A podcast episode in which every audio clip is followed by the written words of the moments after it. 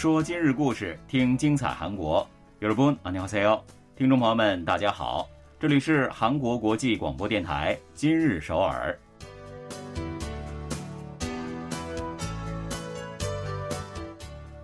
聚焦今日首尔，体会当下韩国，让我们带您走遍韩国的每个角落，让我们把最真实的韩国送到您的耳边。 各位听众，大家好，我是主持人朴龙军。听众朋友们，大家好，我是主持人立新，很高兴与您相会在今天的今日首尔。日前呢，韩国文化财厅以及青瓦台开放促进团表示啊，截止到十月二号上午的十点三十五分。去过青瓦台参观的游客呢，已经累计突破了两百万人次了。嗯，这个两百万人次是一个什么概念呢？啊，韩国最有人气的故宫景福宫去年全年累计接待游客人数是一百零八万人次，而青瓦台五月十日开放后，仅一百四十六天就接待了两百万人次。哦，两相比较，这个数字是可谓惊人了，的确是很火啊。那青瓦台呢，一直以来都是自带神秘面纱嘛。而且呢，从五月二十三号开始，青瓦台的主楼、迎宾馆等等主要的建筑物内部也是全部的对公众开放，游客呢就更多了。据悉呢，青瓦台开放至今，周一到周五和周末的日均访客分别为一万多和两万多人次。之前我们在节目当中呢也介绍过，中秋节的时候啊，很多父母是特意从老家上京，就是为了去看看青瓦台。是的哈。那前两天周末，再加上周一的开天节呢，也算是一个小长假了。相信呢，一定又有不少的人去青瓦台参观过了吧？嗯，没错啊。为了给游客们提供更多的方便呢，开放促进团一直在增设指示牌、休息座椅等等便利的设施，还设定了青瓦台路的节假日无车时段。是的，而且呢，青瓦台内还开始举办各种各样的展览活动了哈。这个看点也真的是越来越多了。看来呢，今后首尔必去景点 Number One 的位置，很有可能就是青瓦台的了。嗯所以呢，还没有去过的小伙伴，赶快到此一游吧。好的，接下来呢，一起走进今天的今日首尔，看一看本期节目有哪些内容要跟大家分享呢？首尔市永登浦区去年犯罪率骤减，他们到底运用了什么样的神操作呢？犯罪危险度预测分析系统，一起来了解一下。为助力韩国争取2030年釜山世博会举办权，政界、财界、演艺界人士倾情总动员，在各个领域为申办成功奔走造势。2022年韩国单人家庭报告新鲜出炉，超四成一人家庭户主拥有 N job，他们不再 YOLO，理智的消费、认真的储蓄变成了主流。十月一号呢，首尔市的永登浦区公布了一组数据，说2020年。隶属永登浦区的一个行政栋，共发生了十九起的入室盗窃案，而去年减少到了十起啊，这个减幅呢是达到了百分之四十七点四。嗯，同一时期全国此类案件的减幅是百分之五点五，首尔市全部自治区呢平均要高一点，是百分之八点五。而包括刚刚提到的那个行政洞在内的永登浦区，整体犯罪率减幅达到了百分之三十三点三，比首尔平均呢高出二十四个百分点。是的，看来永登浦区呢是一个优秀的行政区了啊。嗯，那么永登浦区呢在治安方面取得如此显著成效的秘诀是什么呢？没错，的确是有一个秘诀要告诉大家。嗯，入室盗窃等犯罪大幅减少的原因，就是区政府和警察署构建了一个。犯罪危险度预测分析系统，啊，对去年相关机构的所有数据都进行了分析。是的，这是一个人工智能系统啊。永登浦区呢，从今年的五月开始运营。如果在系统当中输入大数据，它呢就会整合治安以及公共数据等，从而预测出各地区的犯罪危险度或者是犯罪发生的件数。这里说的大数据啊，包括警察署统计的交通事故的件数、周边酒吧、舞厅等等娱乐设施的数量等数据，以及呢区政府登记在案的各种行政数据、住宅、人口现状、摄像头拍摄到的影像资料等等了。是的，那把这些数据呢都输入进去之后呢，就找到了永登浦区的犯罪多发区，而这个地区呢，也正是永登浦区内女性单人家庭最多的地区哈。在 AI 系统的预测之下，这个地区晚间发生犯罪事件的可能性要高出其他的时间。因此呢，为了减少以女性为对象的犯罪，永登浦区在那里的每个胡同都追加设置了摄像头，力争消除所有的死角地带。是的，永登浦区厅相关的人士介绍说，永登浦呢是全国第一个以大数据为基础来运行犯罪预防系统的地区哈。之前呢一直都是根据经验来预防犯罪，那现在呢得益于这样的一个预防系统，能够在科学预测的基础之上来开展预防犯罪的措施。效果呢，自然就是事半功倍了。那永登浦区呢，最近选定了在过去六个月内发生过约会暴力或者猥亵等犯罪问题的地区，增设了犯罪防御性环境设计 （SEPTED）。那关于这个 SEPTED，估计听友们也是很陌生。我也是看到了这个新闻啊，才去查了一下。嗯。了解到呢，这是一种通过环境设计预防犯罪措施的理论。那主要的目的就是通过合理改变和妥善保护环境，限制和消除引发犯罪的条件，预防犯罪的发生。是的。那么具体到永登浦区是怎么做的呢？他们是在人迹罕至的，比如说胡同的路灯啊，还有电线杆上设置了发出 LED 光的紧急电话。还设置了用投影仪向路面投射“幺幺二”标志，又或者是警徽的设施。嗯，还有一种太阳能标识牌啊，上面写着“危急时刻请按按钮”的这个字样。那下面呢就是一个紧急按钮。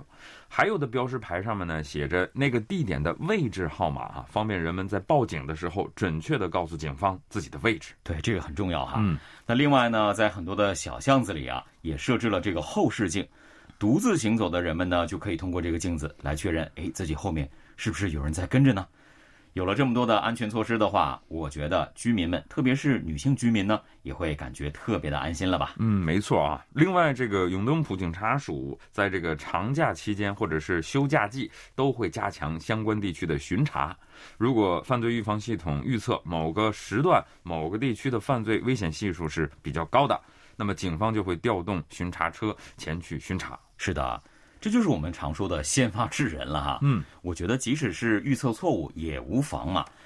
如果说成功的话，那就是把犯罪扼杀在了摇篮里了。是的啊，这也是相关地区犯罪率大幅下降的主要原因了。对，永登浦警察署署长赵昌培表示呢，得益于犯罪预防系统以及地区治安合作的项目，很多的这种预防犯罪的措施啊相辅相成，永登浦地区整体的犯罪现象是有所减少的。那区政府还有永登浦警察署也表示呢，将会继续在预防犯罪方面加大投入，把犯罪率也是降到更低，为地区居民来创造一个更加安心的生活环境了。感觉永登浦区的居民是很幸福的。是啊，人们常说理想的生活就是可以安居乐业，首先就要安居嘛，才可以快乐的工作和学习。嗯，是啊，所以呢，我们也必须给永登浦区在这一方面所做的努力点一个大大的赞啊。也希望呢，他们的经验还有方法能够尽快的推广到其他的地区，也让全国的犯罪率也都一起降得快一些。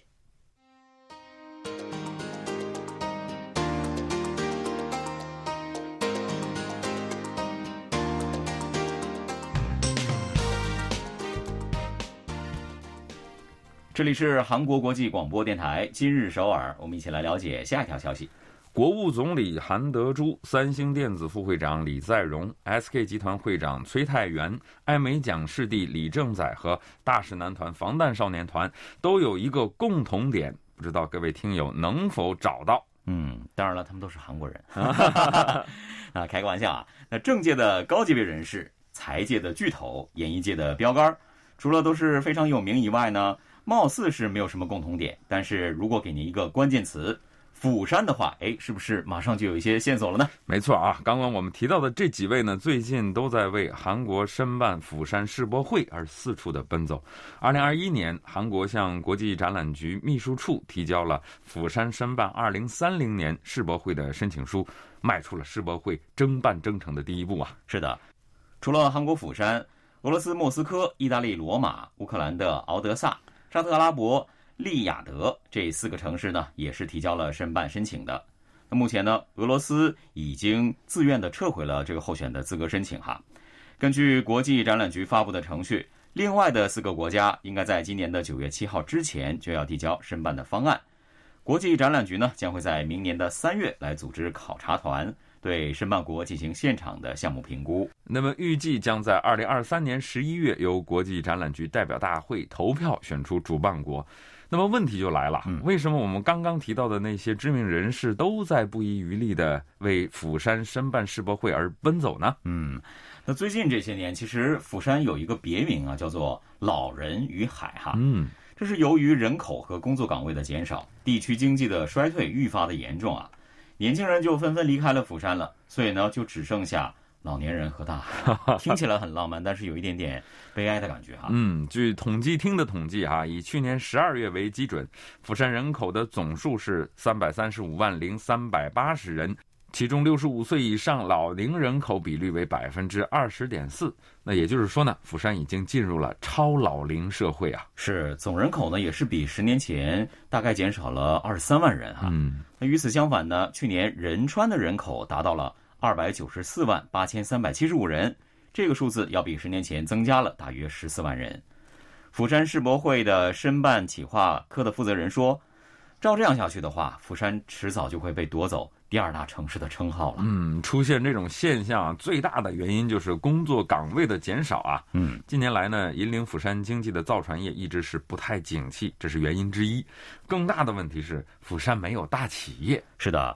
很多人呢都没有想到哈，韩国的百强企业当中居然没有一家在釜山，因此呢，即使从釜山的大学毕业了，大部分的年轻人呢也都是要去首尔或者是首都圈找工作。嗯，在这种情况下呢，釜山打出了世博会这张牌，大家一定都听说过。一九九三年的大田世博会，二零一二年丽水世博会，但是这两届世博会呢，都是专业世博会，而不是综合类世博会。是的，那综合类世博会呢，是每五年举行一次啊，为期是六个月的时间。举办国呢要无偿的提供场地，由参展国自己出资，独立的建造展馆。日本呢，除了二零二五年大阪世博会之外呢，之前已经举办过两次的综合世博会。那二零一零年上海世博会呢，也是综合世博会。釜山市表示啊，预计世博会可带来的经济价值达到六十一万亿韩元，还会为五十万多人提供工作岗位。特别是釜山市计划以世博会为契机，加速目前正在推进的北港再开发项目和加德岛新机场项目等等。是的，他们希望呢，世博会的举办能够为釜山市打上一剂强心针啊，来提振地区经济。因此呢，为了申办成功，政府还有釜山市都是在非常积极的造势中。在釜山世博会申办被指定为今年的国政课题之后呢，政府是新设了国务总理直属官民联合二零三零釜山世博会申办委员会。那要求呢，所有高级别人士的外交活动必须包含釜山世博会的议题了。除此之外呢，文化界人士的助力也是非常的令人瞩目哈。那釜山世博会的一号宣传大使就是刚刚凭借《鱿鱼游戏》斩获艾美奖的李正宰啊。那二号大使呢是虚拟人物如己，三号呢就是 BTS 防弹少年团。嗯，暂停了组合活动的防弹少年团呢，将于本月十五日在釜山举行规模达五万人的釜山世博会申办祈愿演唱会。呃，全球大师的男团出动了，宣传效果一定是非常值得期待的啊！对，那是必须的哈哈哈。那除了政界，还有演艺界、财界大佬们呢，也都是倾情出动的。三星电子的副会长李在镕，还有 SK 集团会长崔泰元等，作为釜山世博会特使呢，最近也是在国外积极的会见相关人士，来为釜山拉票的新闻，常常也是见诸报端。还有现代汽车集团、乐天集团、LG 电子等等韩国主要的企业呢。也都是在以各种各样的方式在国外展开宣传活动，来呼吁相关国家对釜山世博会进行支持。总之啊，一句话，为了成功将二零三零世博会举办权拿下，各界人士都在竭尽全力的奔走呼吁。那距离最后投票选出主办国还有一年的时间，这三百六十五天的努力将决定釜山是否有胜出的希望。嗯，那釜山提出的世博会主题呢是？世界共同转型，驶向美好未来。就让我们一起来祝愿釜山这一次能够一举获得申办资格，通过二零三零年世博会，作为一座鼓舞人心的城市，再次引领韩国的历史性转型吧。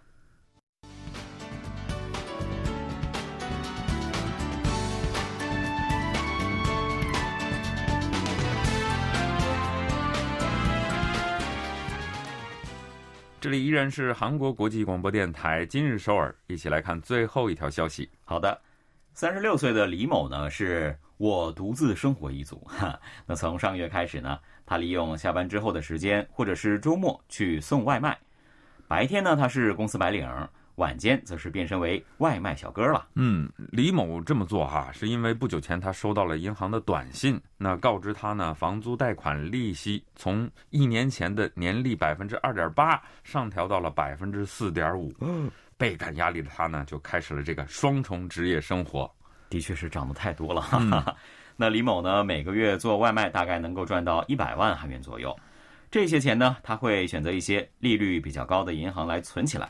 又或者是存到自己的个人年金，那为了节省餐费呢？最近他在外面吃饭的次数也是屈指可数啊。嗯，他说今年啊，这个利率和物价都在高空行进，只靠工资是很难攒下什么钱了。像他这样开始做副业的朋友是越来越多了。没错，的确是这样的。那韩国的 KB 金融控股经营研究所呢，在三号的时候公布了二零二二年艺人家庭报告，显示。有百分之四十二的受访者表示说，在从事多种职业。那该调查呢，通过网上调查问卷的形式，面向全国的两千两百名二十五到二十九岁的艺人家庭来进行调查。报告显示呢，去年韩国艺人家庭有七百二十万户，占到全体家庭的百分之三十三点四，这是传统家庭形态四人以上家庭的一点八倍了。嗯，那单身族的增加速度呢，也是非常快的。从二零一六年开始的五年间呢，一人家庭年均增长百分之五点八，而四人以上的家庭呢，则是以年均三点二的这个速度不断的减少。嗯，前几年在韩国掀起了 “YOLO” 热潮啊，高呼活在当下、享受当下的相当一部分都是年轻的单身贵族，但是随着未来越来越不确定。最近的单身一族 似乎呢，有很多都告别了这个 YOLO，开始有计划的消费和储蓄了。是是，那这一点呢，从调查中也是可以看得出来的。一人家庭的消费呢，在支出当中的占比平均是百分之四十四点二，那较两年前的百分之五十七点六，这个是下降了十三点四个百分点啊。嗯，KB 金融控股经营研究所的部长黄元京他表示呢。最近，一人家庭中每月制定消费目标和储蓄金额、有计划的管理资产的人是越来越多了。没错，就像我们刚才介绍过的李某那样啊，自发的成为这种 N jobber 的人呢，也是越来越多。那这个 N jobber 呢，就是意味着复数的 N 和意味着职业的 job 这样的一个合成词了啊。指的呢，就是除了我自己的本职工作以外，我还拥有很多的副业的人。嗯，就类似于中国常说的斜杠青年啊。对，艺人家庭对养老其实也是非常重视的。他们预计的最低养老金是七亿七千万韩元，这个比两年前啊还增加了两亿韩元。嗯，而如果希望有一个比较宽裕的老年生活的话呢？那么就是需要十亿韩元啊！嗯，这目标呢，貌似实现起来真的是要非常非常努力啊！光是斜杠青年是不够的，可能还得斜杠中年以及斜杠老年。所以现在啊，一人家庭筹备养老资金的方法也在发生变化。那之前人们呢，利用主要的方法就是这个储蓄，现在呢，利用个人年金、金融和保险投资来为养老做准备，这个比重是越来越高了。嗯，尤其是那些啊，一人家庭中。个人收入位居前百分之十的所谓的 rich single 啊，他们在理财方面也是表现得更加的积极了。嗯，他们的这个消费啊，在月收入中占比是百分之三十点一，低于一般的单身族的百分之四十点八。储蓄他们就更厉害了，他们的平均月储蓄额为两百零四万韩元，哇，它是普通单身族的二点五倍左右啊。是的。那根据调查呢，一半以上的所谓的 rich single 呢，是拥有五千万韩元以上、三亿韩元以下的金融资产。那从投资组合来看的话呢，在存款等现金性的资产当中的储蓄的比率是百分之六十二点六。这个呢是低于普通的单身族的，但是呢，在股票、基金、债券、保险等方面的投资比率是要比普通的单身人士要高很多的。分散投资啊，这个就是在实践不要把鸡蛋都放在一个篮子里的这个理论了。嗯，还是有投资头脑哈。嗯，所以呢，你也想要跻身为这种黄金单身族行列的朋友呢，也可以抄抄他们的作业了哈。那都说人生呢是需要有规划的。现在的单身族呢，似乎对此也都是感同身受。 有好规划，还要有好的执行能力了。那么一个人的生活呢，也会过得越来越精彩的。好的，今天的今日首尔节目呢，又到了结束的时候了，也非常感谢大家的收听。我和龙俊呢，在这里也跟大家说一声再见了，听众朋友们，안녕히계세 요， 안녕히계세 요。